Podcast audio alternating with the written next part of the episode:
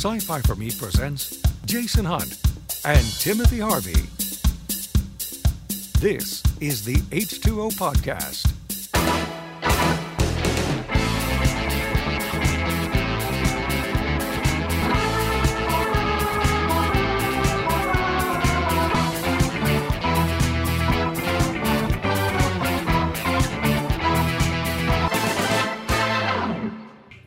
Finally, finally, finally.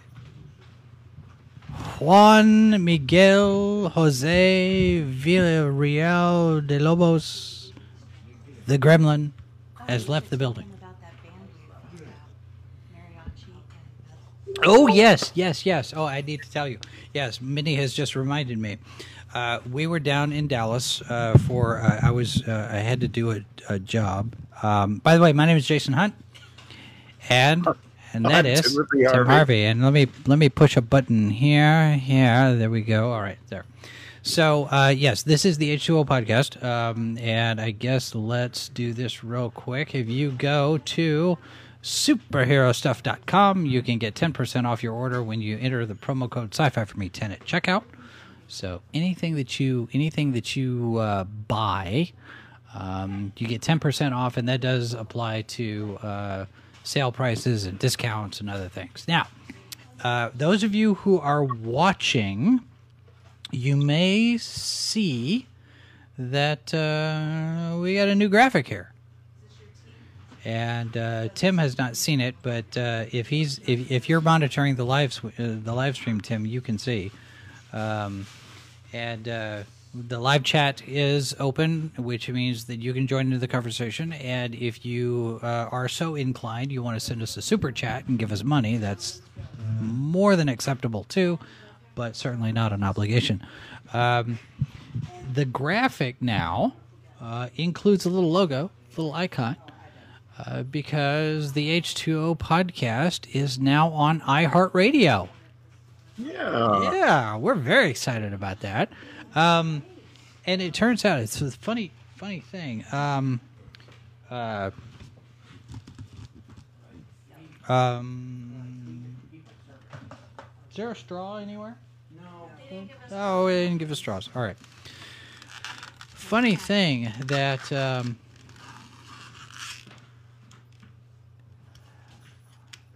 when I did a search for iHeartRadio, I had to, I had to get back to my train of thought. Um, when I did a search on iHeartRadio for Sci-Fi for Me, some of our old shows sh- popped up. So I'm wondering if uh, iTunes uh, populated just all of the different things and, and not and whatever. But if you go to if you're using the iTunes the iHeart iHeartRadio app and you search the H2O podcast. You got to have the article at the very first. The H2O podcast. There we are. We'll pop up. You see all of our uh, all of our um, episodes. However, it is behind because right now I'm still in the middle of editing episode 175 because that's the episode for those who who remember. That's the episode where Tim's microphone was off. And so I'm having to go back through and, and mix the audio. So as soon Not as my fault. it wasn't no, it wasn't Tim's fault. Um, I had a button pushed that I didn't think that I had pushed, so it was my fault. Um, but there was. Um, so yeah, I'm working on episode 175, but the last I think 90 episodes or something are in the iTunes feed, so there it goes back quite a ways. But yeah, we are now on iHeartRadio uh, officially, the H2O podcast. So you can do a search there, and uh, and you'll find us.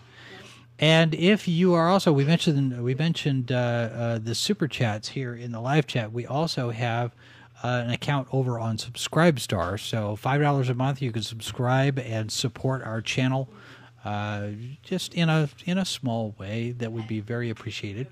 Uh, and especially since now we have our YouTube monetization back, we're we're very excited about that. So, uh, Yeah. so there we are. Now, uh, as Minnie reminded me, I was starting to talk about this earlier.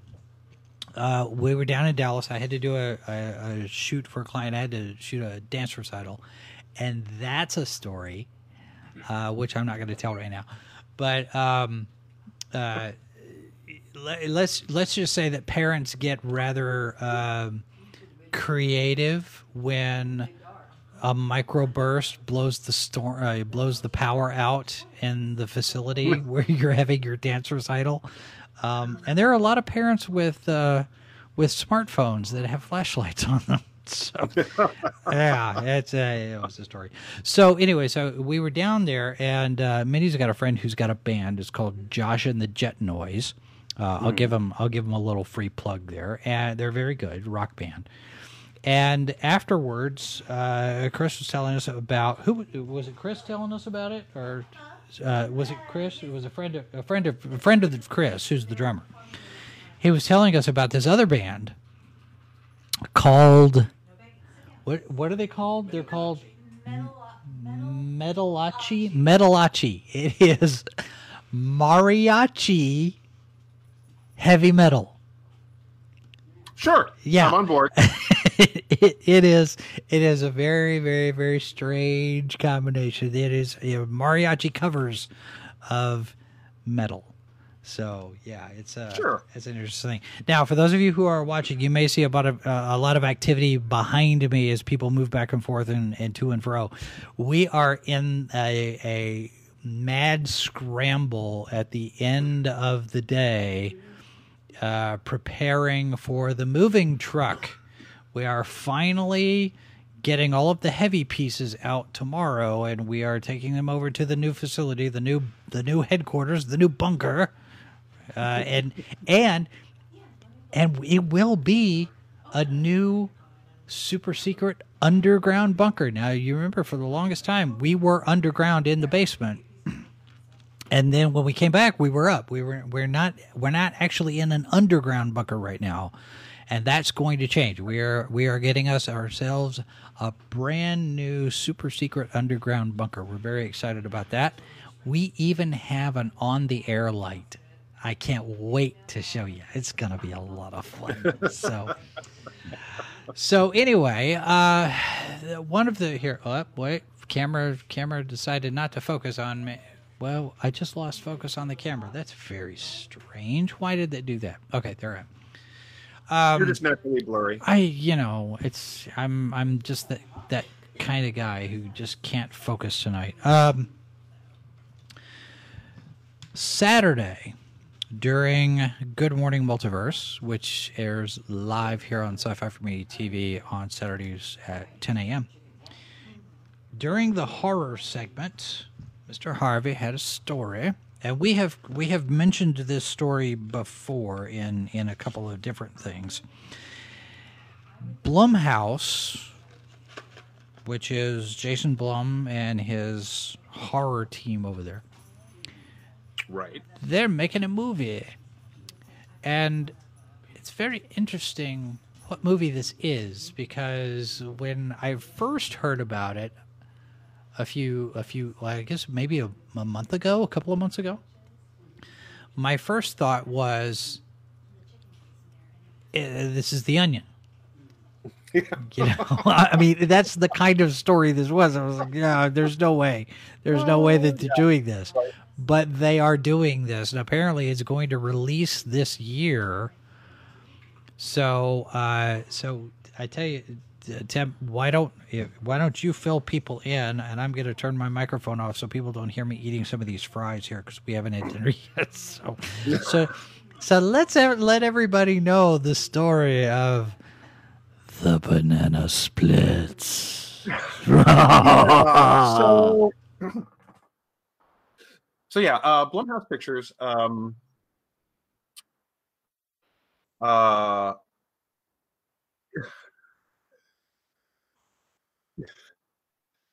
so the Banana Splits, for those of you who are not familiar with the Banana Splits, was a product of the Sid and Marty Krofft uh, studios, and um, and it was a lot of fun. Oh yeah, and and so there was a whole bunch of Sid and Marty Krofft produced a ton of stuff in the seventies, uh, sixty eight and seventies, uh, sixty eight to sixty eight to nineteen seventy, and syndication from seventy one to eighty two. Um, so many of people of a certain age, if you're in your forties or fifties, maybe even in your 30s, if or, or, younger, if your parents uh, uh, were fans of this stuff, uh, they're very much a product of the time and, and an iconic image of the time. There were so many visuals that you will recognize if you are a um, a a fan of television. 70s. Um, and also, you'll wonder perhaps if the drug, that acid you dropped back in college, you're Yeah. getting a resurgence. Well, and, and yeah, what's funny is, I mean, ev- there are people who are of an age who will recognize the theme song to the Banana Splits, Oh, yeah. and will be able to sing at least the chorus part, the tra la la part, which I am not going to sing for you tonight. Um, and that alone should deserve a super chat. You guys should drop a dime just on that as a thank you for me not singing tra la la to you, the, the, the Banana Splits theme song, right? You know, I a- See, because Tim, kid, Tim could do harmony, but since we're not going to do it, We're not gonna do you this. should thank us. yes, right. So I had a I had a uh, I had an ex girlfriend whose daughter really really loved Teletubby, sorry. and frankly, I thought Teletubbies were nightmare fuel.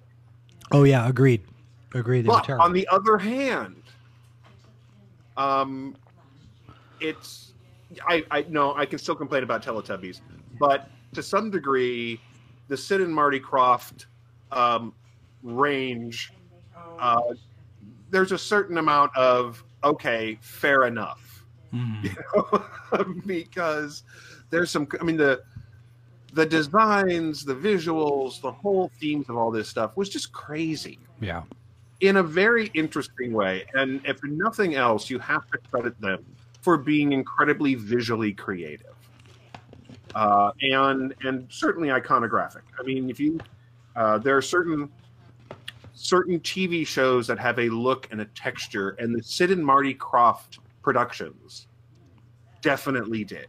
oh yeah, definitely. Well, and and the production design on them. You want to talk about you know just the look, the aesthetics of these shows. Um, to a certain point, you could say that most of them had a, uh, a kind of a look, a kind of a pastiche that you could that you could emulate now if you're doing some sort of a parody. Um, but the idea here is that if you were watching one of these shows, you could recognize them. Did they do? Did they do? Uh, they do the Lost Saucer? You know, yeah, I think they did. I think they did. I think they did the Lost Saucer that, uh, with uh, with Jim Nabors and Ruth Buzzi as Fi and Fum, the robots, and then you had um, Wonderbug. You had uh, the Bugaloos. Now a lot of this stuff was part of the Krofft Super Show. You had Wonderbug, you had the Bugaloos, you had Doctor Shrinker, you had Danger Island. You had, and some of this stuff was part of the Banana Splits, where you had the the Adventures of Huck Finn and Tom Sawyer Mm-hmm. and that was really an innovative type of show because you had three live action actors playing Tom Sawyer, Huck Finn, and Becky Thatcher, and everything else was animated. yeah. And what was funny is when you when they did close ups and whenever the actors would touch something, they had the physical object there. So whatever was animated in the wider shots now suddenly became real. Uh, it was a physical thing that they interacted with. I remember one where they had they had one episode where they were they were they were collecting apples, I think. And when they were pick up the apples, I mean, the I- it was an animated scene, but when they were picking up the apples, the actuals were they were actual physically there. But Danger Island was my favorite show out of that whole set. Now, I do have Um, to point out that this actually this actually preceded HR Pufnstuf. This was actually produced by Warner Brothers, um, and it was kind of the first. This was this was the entry for Sid and Marty Krofft into the television world. Really, Yeah. they were the, they they designed the costumes for this, and and so that visual flair that would become um, things like HR Pufnstuf uh, really started here, and Yep. There's just again there's just something about those visuals something about that that uh um I don't, it's, it's there's a visual texture. It's it's I know it's a strange thing to say, but it's it's also really the case. I mean, there is a you can't you cannot not recognize it once Yeah. you see it and you know it it's there and um it's had legs i mean for for all the fact that you know we joke about being old sometimes there's a reason this stuff has been around this long We joke about it because we can't face the reality of it. We just sat there. I mean, it's just too painful to of the reality of it i don't think Yeah, it's too painful to contemplate. Yeah, but you look at stuff that I mean, this the Banana Splits, for example, has been a uh, the TV show. It's been comic books. Um, the film that we're getting, It's not any Um, of that. it's not any of that. Uh, it is. Uh, it, it, in many ways, it's the Five Nights uh, at Freddy's movie that that people didn't get, Right. which is, which is still apparently going, or in theory, It's is still in going to development, right? Yeah. right and i think that i think that there's certainly going to be a place for that but um or i don't know i'm i i'm not entirely sure how i feel about the five nights at freddy movie either um Yeah. but yeah so the, the premise of the film is basically going to be that a young boy and his family go to a taping of an episode of the banana splits and things go terribly terribly wrong violently bloodily wrong Now, Wah. now the the fact that they're going to a taping of the show, and given the time period of when the show was actually in production, that implies to me that this is going to be a period piece. well it could be but the it turns out spoiler alert for the synopsis of the film um, that the the characters the the animal characters uh, who are the band members of Banana Splits, and we, we haven't really talked about what the, what the plot of the Banana Splits is really at all. Did it have a plot? we haven't even talked about the plot or The Banana Splits. The Banana Splits was a variety show, right. and it was hosted by Fleegle, Fleegle the Beagle, who and uh, yeah, and there were three, there were four yes, uh, animal characters: Fleegle, who was kind of a beagle, uh. Bingo, who was kind of an ape, uh, Drooper, who was kind of a lion, and uh, Sparky, Snorky, Snor- Snor- was- Snorky. Snorky, who Yeah. was kind of an elephant. Now I say kind of because once you see the you see the visuals for these creatures, you will go Fleegle was obviously a beagle.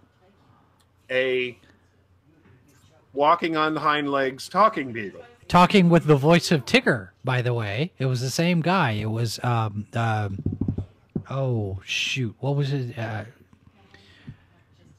who did the, who did the voice of Tigger back in the day? Somebody, somebody help me. All right, Minnie's looking it up. Was it Jim Cummings? No, Jim Cummings did it. Does it now? Uh, Um, fun little note here: the voice of of that character in the film, in the horror version, is Bill Farmer. And if Bill Farmer Oh. was the voice in the 2008 versions of these characters, so he is actually. Um, Uh, we got a we got a shout No, out I- for our I- I research. tell a lie. I tell a lie. That is not true. Uh, Paul Winch. Paul Winchell was Paul Winchell. 2008. I read Yeah, that- I read that wrong. Okay. No, uh, Bill Farmer. Bill Farmer is doing the 2019 uh, version. Now, Bill Farmer is the voice. Uh, has been the voice of Goofy, Goofy. since 1987. And I actually moderated one of his panels at Planet Comic Con one year. I Wow, do cool. believe. I think we talked about that. Yeah, but um, yeah, Paul Winchell was the original was the original voice of Tigger in in all of the different animated Right. things, Winnie the Pooh. And when I heard his hoo hoo hoo hoo laugh coming out of Fleegle, I thought, hold on, wait a minute, that's Tigger's voice coming out of this dog. It was funny. Yeah, Frank Welker is apparently doing bingo for the, the horror version. That'll be interesting. and of course Frank Welker. Uh, let's see, he's been Garfield, he's been Fred Jones and Scooby Doo, he's been Jabberjaw, he's been Megatron and Galvatron. He's still he's still Fred Jones on Scooby Doo. And yeah, he's uh, he's been Doctor Claw and Inspector Gadget. speaking of which, speaking of which, I'll, we'll do a little side trip here. You speaking of Fred Jones and Scooby Doo, you do know that they're doing a new animated picture, Scoo- a new animated Scooby Doo, right? I've heard that. Yes. Okay. I'm only going to say this because this is a digression, and this is something that we can talk about at some point in in, in the future. Um, but Tracy Morgan, this is apparently going to be a Hanna Barbera super crossover story. Right, It's not just going to be Scooby Doo. We're going to have Dick Dastardly and Muttley and all this. But Tracy Morgan, of all people, is going to be playing Captain Caveman. And I'm thinking, okay, this could work. Maybe it could go horribly, horribly, horribly wrong. Yeah, I don't know. I mean, it's there are there are worse things in the world. yeah. Um, But yeah, but Frank Welker uh, has been the voice of Fred since the very beginning, and uh, and yeah, he's now he, you're saying he's going to play Bingo. That's what it looks like. That's interesting. That's because that's a that's a different kind of voice for Welker. Um, because I remember Bingo's Bingo's voice is rather sharp, and uh, Yeah, and it's um, and it's got a little bit. Now Droopy's the one that's got a got the drawl, but uh, and and Snorky just makes those kind of sounds. I don't know if you heard that or not. A little little bike horn was Right, all he right. ever did. The creepiest bit on the the creepiest bit on the banana splits was it was a bit that Droopy did all the time. The doorbell would ring and Droopy would go open the door and there were these twin little girls with guitars singing Tarara Boom Die. And he'd slam the door and they'd he'd open the door again to see if they were still there, and there they are. They're singing Die. I was like these. cre- I mean, they're like straight out of the Shining twins, right? Yeah. Just creepy, creepy as all get out. I was like, Well- oh yeah, yeah. the banana split was actually inspired by uh, Rowan and Martin's Laugh It, I didn't know Um, that. which is in its own way a little bit of nightmare fuel, um, because that was a show that some of it is still funny. Funny, some of it has not aged well, um, and it was. I think it was.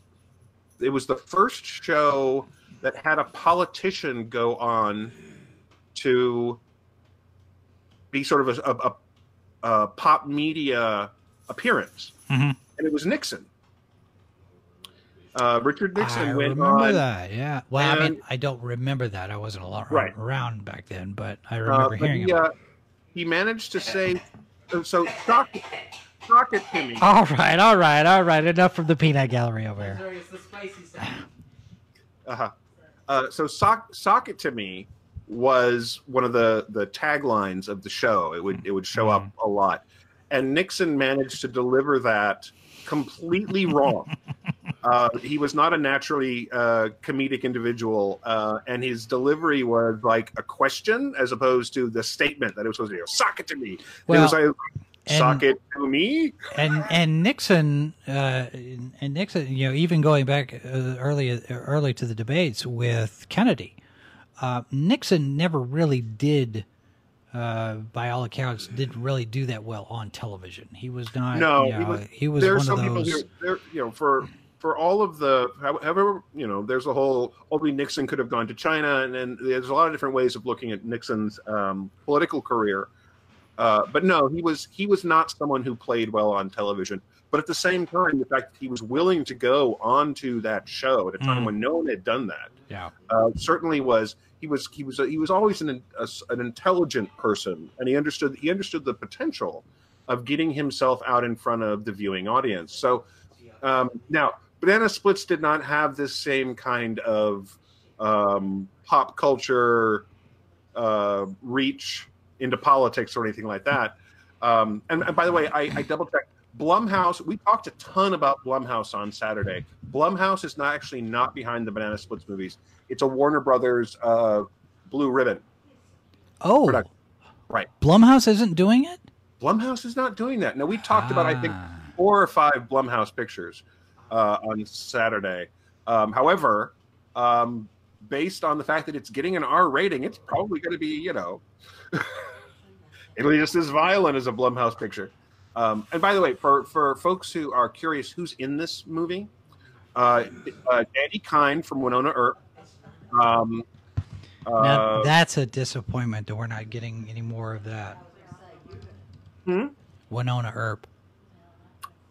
yeah, well, there's Uh, there's there there's discussion of that that that is yet that is yet to be had. are, are bad, bad people. Um, uh, Um, Finley, well, actually, yeah, okay. We, we we will we will get into the demise of Wynonna Earp in a future episode because there's some stuff going on behind the scenes there that uh, Oh, people yeah. may not be uh, know about. Sure. Um, uh, but yeah, other people, other people in Banana Splits, uh, Sara Canning from Vampire Diaries, War for War of the Planet of the Apes as Rebecca, um, Rebecca, Austin, Harley, and Beth apparently are the names of the characters in this, uh, and, and Mitch. But people from Street Legal, Kindness of Strangers, Vampire Diaries. I mean, it's a it's a cast of faces you're going to recognize if you're uh, a fan of a lot of, of uh, looks like television aimed at the 20s year old. Yeah. Uh, and what's interesting is that, of course, this is somebody. This is a show that the target audience is very strange. Yeah. Uh, I'm not sure who this movie is. do do we want to show people the the opening? Sure. Do we want to? Okay, so let me let me do this. I'm going to Oh, throw this here, and I'm gonna make that full screen, and then let's let it. Let's let's see if it's going to load here, and then I'm gonna throw it over to the other screen.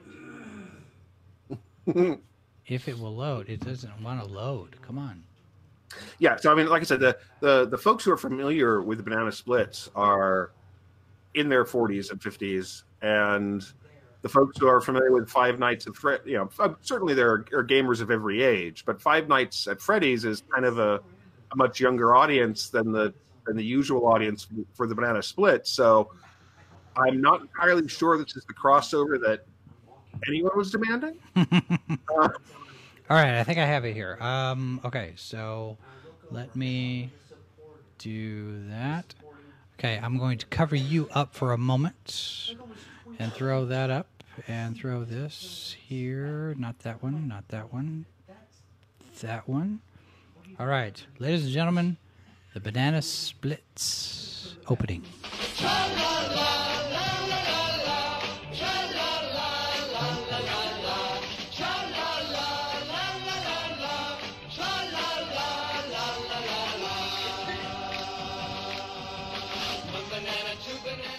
Now, I'll do some commentary over here. This was shot at Six Flags over Texas. And some pieces in San Francisco, apparently.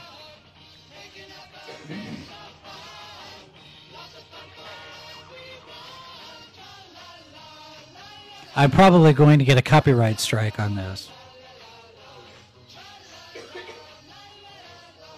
um, possibly. Yeah. But, you know, we're going to claim fair use because we're making a commentary on this.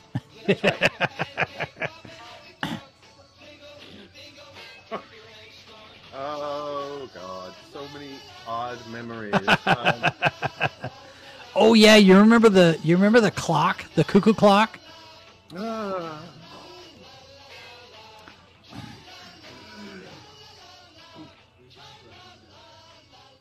Now now before, okay, let me um All right. So, okay, so now let me you know that, that, that, that, take that out of the way. All right. So there it is. So there it is, folks. The banana splits.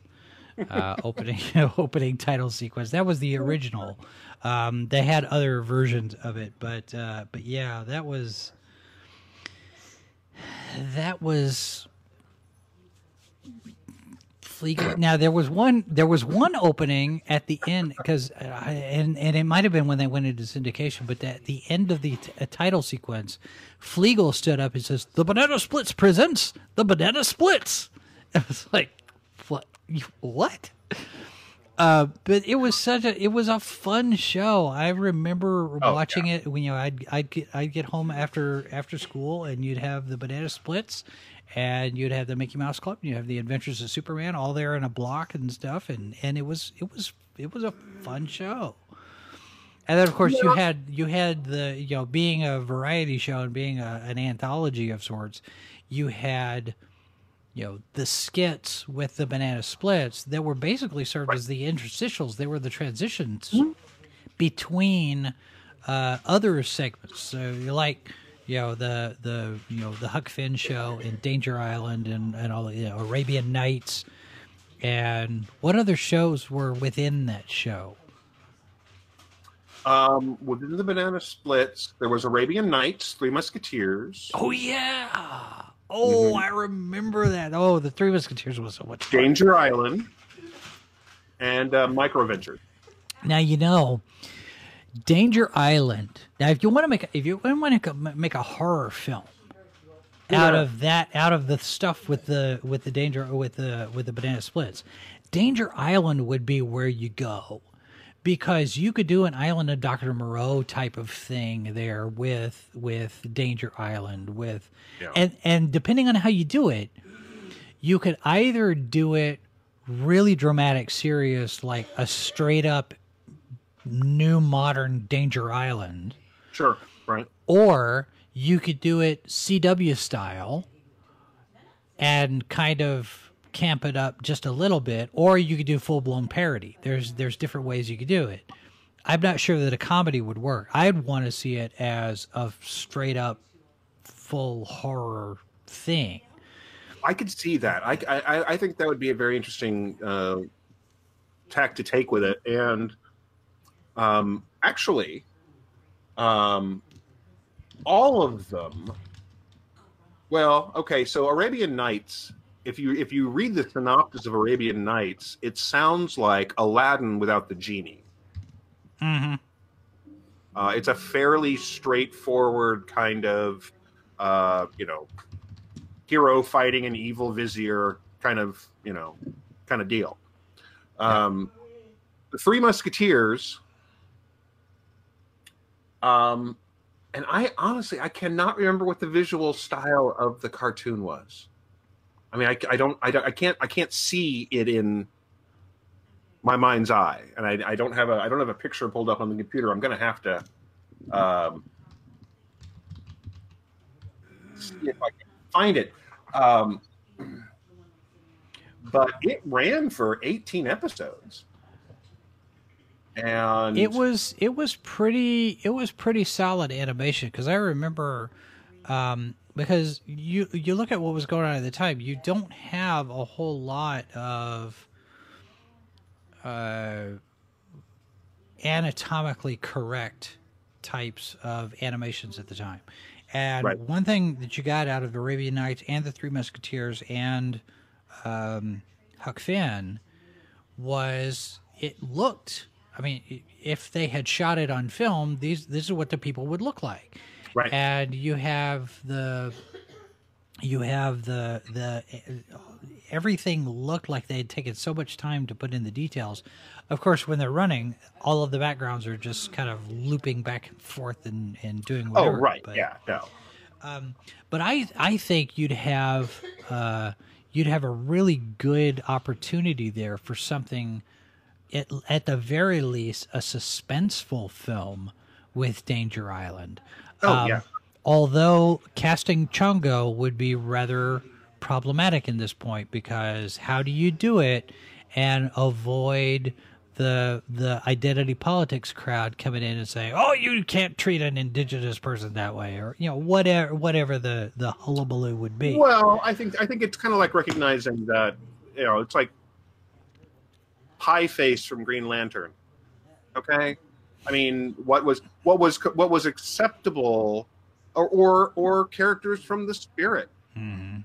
I mean, stuff that simply has not aged well in in the world we live in, and it can be it can be done as long as you treat the characters like people, as opposed Yeah. to a caricature uh, of what of what uh, a very relatively uneducated audience um, knew. I mean, so I mean, it's I, I don't I don't even think you need to worry about the whole you know anything involving identity politics as well as treating the character like a person as opposed to a you know a, Yeah. a, a, a cartoon stereotype. Well, now the other thing too is uh, uh, uh, in the Three Musketeers, uh, you know, we talk about uh, voices on this. I mean, Shari Lewis was a voice. Daws Uh, Daws Butler was a voice. You had Paul Winchell, of course. We talked about him. Uh, Jonathan Harris, Jonathan Harris, Doctor Smith was playing Uh-huh. Athos, one of the Three Yeah. Musketeers. I mean, he's not somebody that you don't really think. But the guy who play who played Porthos, the uh, one of the other Musketeers, was Barney Phillips. And and and those of you who might you may not recognize the name, but you might recognize the episode of the Twilight Zone he was in. Whether uh, I think it was called "Will a Real Alien Stand Up?" Or uh, "Will a Real Alien Please Stand Up?" where he's the guy behind the bar and you know i there's the reveal at the end of the episode that he's you know he's got a he's got a third eye well, if you watch Dragnet, he With was on Dragnet Martian. for I think several episodes of Dragnet. yeah Um, but there was a lot no, of talent on this watch Dragnet. when it was new, either I saw it in reruns. Well the funny the funny thing is i mean you look at um, the guy who played Chongo kim kahana Mm-hmm. um, he was in jeepers creepers he's done horror and you Oh, may yeah. not even recognize him uh, oh, or not. he's done a lot. He's a, he's a stunt guy Mhm. uh, more than anything else. And his his uh, his stunt work here. Um, I'm looking at some of this stuff. Uh, Guts, Passenger 57, Exterminator 2, The Man Who Wasn't There, The Thornbirds, Smokey and Yeah. the Bandit 2, Quincy. A- I mean, uh, he's had a very long career as a like stunt a 70, coordinator. he had like a seventy-year career. Wow. And he's still doing stuff. Yeah, he's like ninety. It, Uh, it would be and- fun to see him in that in that uh, banana splits horror film. I think. Yeah, I think I think that you know there's um part of part of me is okay with taking something like the banana splits and doing something unexpected like making a horror film out of it. And and and let me let me break that down. I think the part of me part is important. on one hand, on one hand, um, because it's departing significantly from what the show was and meant to be. Um, that concerns me in the sense that I don't have a problem with people doing that as long as the story is good. Yeah. And the premise and and the reason why it's not bothering me is because the premise is not that the characters from that show are evil. It's that- right. Robot the robots inside the costumes malfunction. Yeah. And I don't necessarily have a problem with that because there's something It's almost a Doctor Who plot. it is almost a Doctor Who plot.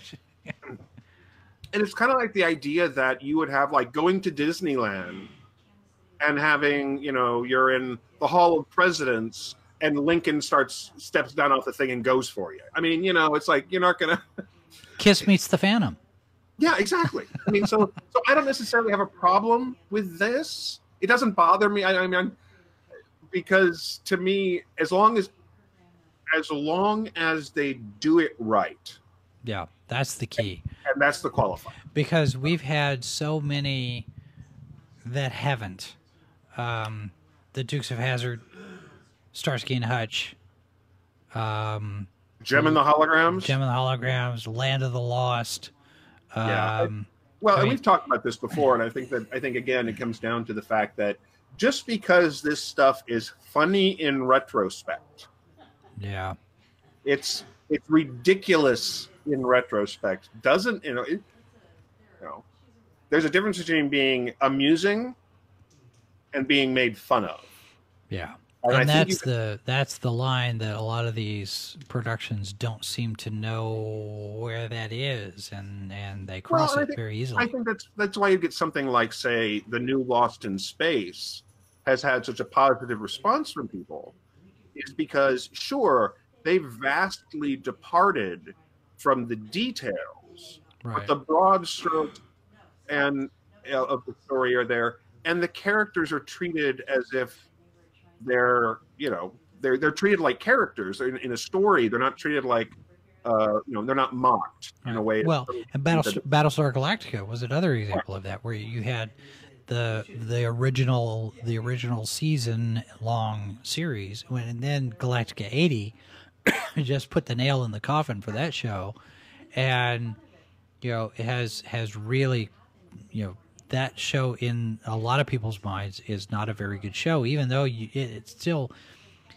for what it was at the time, it still holds up. Sure. And, well, and then you get the reboot and yeah, the reboot did really well. Yeah, it was completely different, but it was still the broad, like you said, the broad strokes. Mm-hmm. And I think this this almost sounds like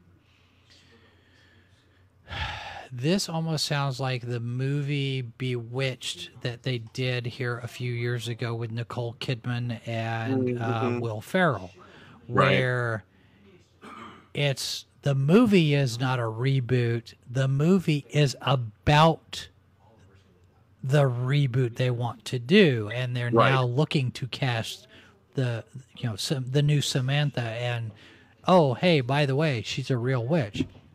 So it, Yeah. it was it was I like the fact that they were trying to do something different rather than make a make a movie that they were making fun of the show because that could have very well easily have gone that way. I didn't I didn't see all I saw bits and pieces of it, but by that time, see, and I think I think that Bewitched didn't do as well because we'd had Starsky and Hutch and the Dukes of Hazzard and the Beverly Hillbillies and Land of the Lost, and all of a sudden now it's like, oh no, if you're going to remake a '70s show, Right. well, I mean, look at Shaft, the new the new Shaft movie, doing very very poorly because Yeah. they've made it a comedy. Well, not only have they made it a comedy, but they've made it a comedy. From a lot of the reviews that I've read, is that that doesn't seem to understand the character. Right. And if you're going to have a any of them. And and considering that I, I, I saw the first I saw the first Shaft, the first of the of the new Shaft films, Right. and I wasn't terribly impressed with it. Um, I didn't think it was bad. Um, I just wasn't. It wasn't like okay, you've blown me away with this cool updating of you Mhm. know, um, and there's a certain Shaft is another film that is very much a product of its time, Mm, hmm uh, and and once you take that out of its time, it loses the geography it inhabits. I mean, there's certain stories that are are part and parcel of of the time that they were, and some of them just don't work coming out of that. Yeah. Or they don't work as well. You have you, you have to you have to think about the story you're telling more. You could make a modern day Shaft film, I think. I Well- think, but you have to think about the character. Who's that? Who's Shaft in 2019 versus? Well, and I think they did that sort of because the Samuel L. Jackson re- reboot, I guess, the reveal at the end is that, oh, hey, no, this is not a reboot. This is a sequel because he's the nephew of Richard Roundtree's Shaft. And oh, by the way, here's Richard Roundtree. yeah. Surprise! But apparently, in the new film, they have failed to. Uh, apparently, it's the the worst thing I've heard about it is that it's not at all a smart script. Right. and that's a waste of from what i hear i mean the, the cast is really good you look oh, at yeah, that's impressive film, casting. Yeah, it's absolutely. a very talented cast who apparently are very very wasted in this movie No. which is a shame It is. Um, it is. By well, the way, we're talking uh, about talking about Wynonna Wynonna Earp earlier. Uh, uh, Chris in the chat, he says that he saw the Wynonna Earp panel at Dragon Con this past year.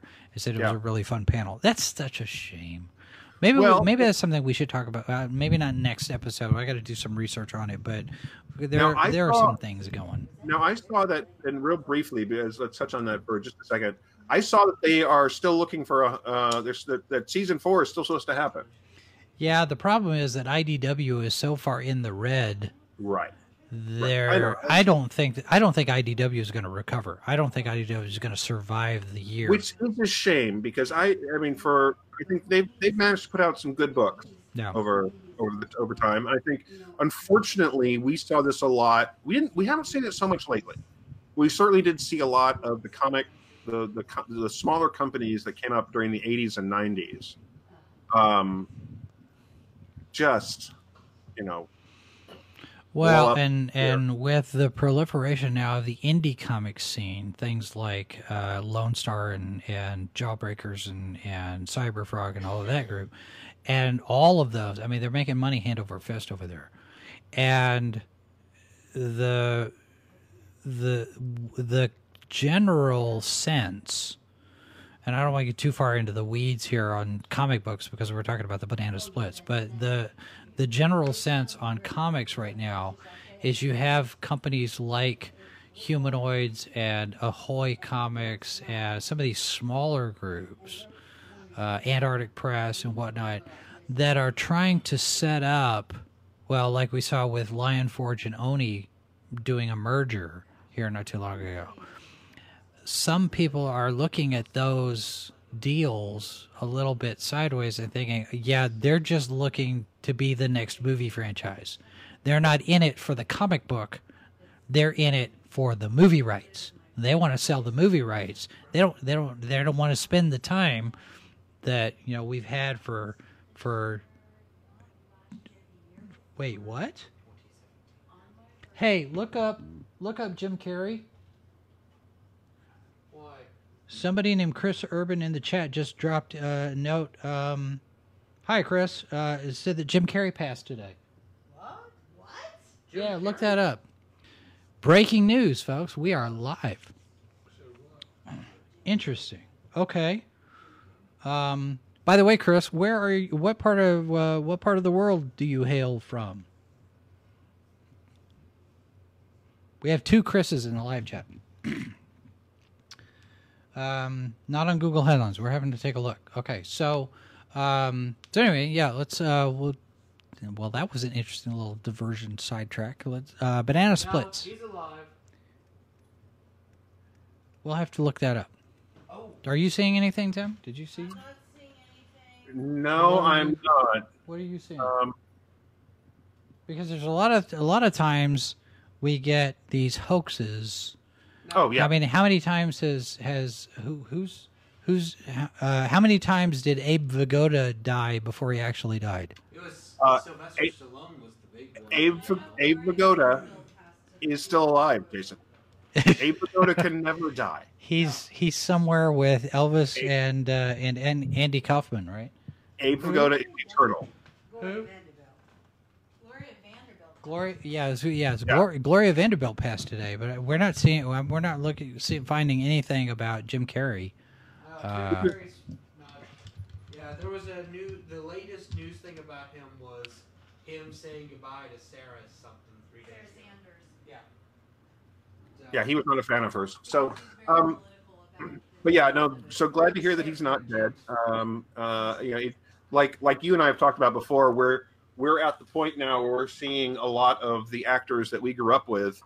Um, it is happening, and it's always a a uh, a hard thing to deal with these folks who have been part and parcel of our lives.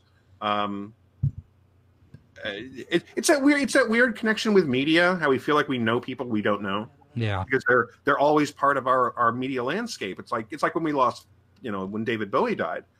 It's like people people felt of, you know, the serial reaction to that. It's like when Prince died.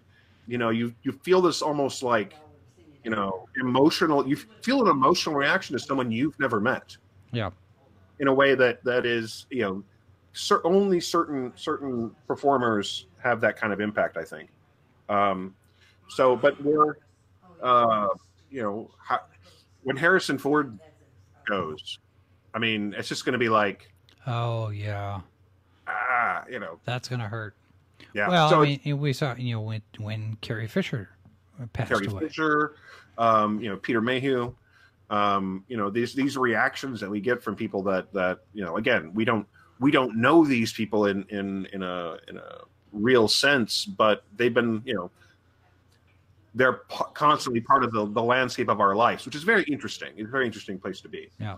Um, I am five pages in on a Google search, and I'm not seeing anything about Jim Carrey passing away. no, it's probably it's probably uh it's probably one of those those stories that just makes it out there that that um, which is which is good. Good to hear. Chris Chris says that we are uh, we are supposed to be biting our tongues now because Harrison Ford is going to live forever.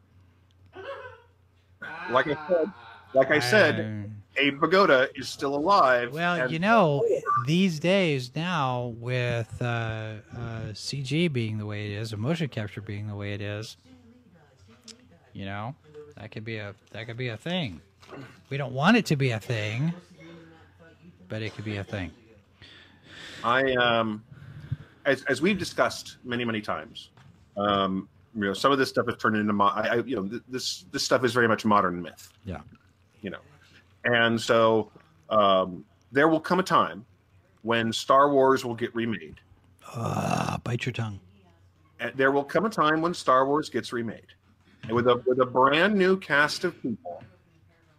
Um, and it, hopefully it will be far enough in the future that I don't know, I'm dead.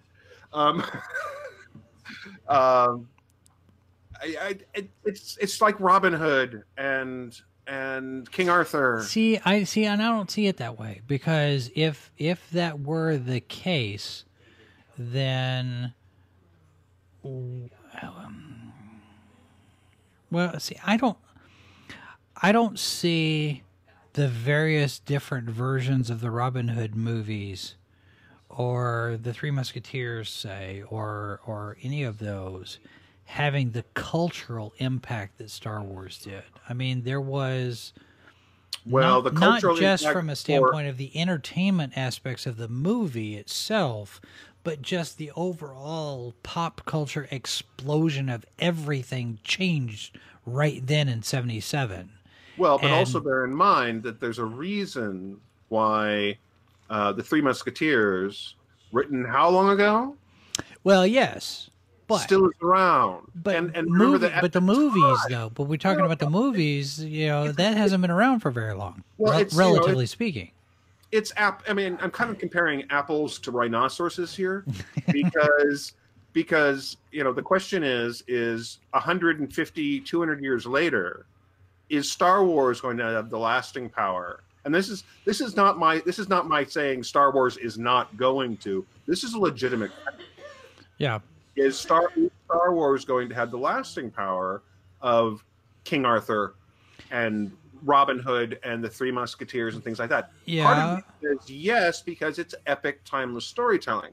But I'm also going to point out that media, visual media, Uh, often has a shorter shelf life than written media. Yeah, but, st- and but Star Wars Star Wars has had a very long shelf life so far, and you know, I know, in the medium. and I, I hope I, I think that it's I think it's a universe you could still tell stories in. a lot of it's going to depend on how the current management continues to manage the franchise and not not uh, not Disney so much as Kathleen Kennedy. uh, You know, depending on how long she sticks around, I don't think she's there for very much longer. Um, you know, J.J. Abrams. I think Jon Favreau and Dave Filoni are going to be uh, very high up in the in the process of managing Star Wars moving forward past Episode Nine. I think And- I think no matter what happens in the immediate future, I could very easily see 20 years down the line, 30 years down the line, s you know, even if the Star Wars franchise went entirely off the rail in a way that basically like we're done, we're not making any more of these. 20 years down the line, 30 years down the line, in the way that we've seen happen. Yeah. Um, and also, you know, r- looping back around to the Banana Splits, there was a reboot in 2008. You know, the show, yeah, yeah, 2008, the Banana Splits um, had, um, there was a theme park. So in 2008, uh, Warner Brothers uh, had new comedy shorts, music videos. It was on Cartoon Network. Uh, had a live show. There was a website, a CD, and a DVD with new songs. Um, and there was a child-themed area called Banana Splitsville at the Myrtle Beach, South Carolina's Hard Rock Cafe Rock and Roll theme park. Really? which uh, let's put perspective here. There was this area in the theme park which closed a year later, not apparently connected. Yeah. Did they have animatronic banana splits? It does not say. See, But- and that that's where you could that's Oh. where you could loop back in. That's why have it closed a year later. closed. And this is, movie is going to tell us that story. Oh, bum, bum, bum. probably not. yeah, yeah, probably not. But that would be fun. See, that's what I would do, but I'm pretty sure there'd be a lawsuit in there. Um, Yeah. Hard Rock Cafe might sit there and go, so about the slander. Well, you know, I mean, if if they if they you know, it's product placement. Hard Rock Cafe. Are there any? Uh, is Hard Rock Cafe even open anymore? Is there? No, no, I've been I've been to a Hard Rock Cafe exactly once in my life, and you know where I went? You know where I went to Hard Rock Cafe. I went to Uh, Hard Rock Cafe in L.A. sure. in Like you do. 1989. That was the one and only time I've been to a Hard Rock Cafe. You know, I'm really surprised that they haven't changed their logo yet. Hard Rock Cafe. Nope, they're still around. Um, I wonder how many they have cafes. Let's see. Find a location. They have cafes. Um, is there any kind of a map? Oh yeah. Hey, there's quite a few of them still. Oh, let's see here. Good, Hard s- good to see that they're still alive and kicking. So. Hard Rock. It was licensed from Hard Rock International, the owner and operators of the Hard Rock Cafe brand, hmm. for Myrtle Beach operations. So you could still license Hard Rock. You could still license Hard Rock, or Hard Rock could pay the product placement to get their name in the movie, where the animatronic banana splits go in a killing spree There you go. in Myrtle Beach. Um, let's see. The park has been sold as of 2019. With no current plans for the property, so Wow. it's probably got a great location, full Yeah. of all sorts of interesting, creepy rides. Yes. Anybody Hey, down there who wants to stop by and get photos and, and show us uh, that would be at night with fog. yeah. Okay. we we will not uh, we will not guarantee you will not be uh, attacked by evil robots. Right. All right. Well, um, uh, we have uh, we've gone an hour, uh, and we are still in the midst of um, loading and packing and and boxing up and stuff. And I've been reminded that we still have some other things to load and pack and box up before the movers get here. So we're gonna, we're gonna, we're gonna head out now. And uh, remind everybody that if you want to uh, uh, leave us a comment or any feedback, we do have an, uh, an email address, h2o at sci-fi for me.com. Our hashtag in social media is H2O Podcast. Uh, and of course, uh, you can now find us on iHeartRadio, which is rather cool. And um, don't forget your 10% discount when you enter sci fi for me 10 at checkout over at superherostuff.com. And we may pick this up again at some point and talk about it as as we get closer to the movie uh, Once the trailer comes out, Yeah, maybe we'll talk about it on Trailer Park. that will be interesting to see that uh, that fun. project. So that's that's going to be it for us tonight. Um, we have delayed taping of a new Salacious Crumbs for uh, a little bit later on because we still got to put the set together, and uh, we'll have that, and we'll have a new uh, tartar sauce Wednesday night, seven o'clock, and um, I think right, or we taking a week off this week. I think we may end up having a we uh, we may end up with a week off this week. It wasn't planned that way, but I think we're running into some scheduling issues. Okay. All right. So we part will. of that part of that is on my end. The the one night stand film competition plug plug here for the Independent Filmmakers Coalition of Kansas City, who invented the timed film festival. By the way, we started that here in Kansas City. Uh, the one night stand film competition is this Saturday, Mhm. and um, the meeting. This is the Wednesday meeting. Uh, is uh, dealing, of course, with that, um, which I'm going to be at. So I, I'm afraid that part of this is probably falling on me this week. Well, and then um, and then tomorrow, Tuesday at four o'clock, over on our Twitch channel. If you go to twitch.tv slash sci-fi for me, Zant Durham is going to be uh, playing. I don't know what game, what video game he's going to be playing, but it's called Late to the Game. It's basically video games that he should have already been playing, but he hadn't been. Right. So, so go check that out, and then we will be back with a new episode of uh, this show next week, uh, assuming that the Gremlins will cooperate. So, all right, thanks very much, folks, for watching tonight. Don't forget you can uh, share this with your friends. Um, make sure you're subscribed. Hit the bell. Um, those those two pieces of interaction are very very important. If you subscribe and hit the bell, and then you will get notifications anytime we upload a new show. Um, they're getting off the tape. They're going to probably tape me to the chair. So uh, we're gonna head out. Then thanks very much for watching, folks. Uh, Tom Harvey. Always a pleasure, sir. All right, my name is Jason Hunt, and uh, we thank you for watching this episode of the H2O podcast. We will be back with another episode next week here on Sci Fi for Me.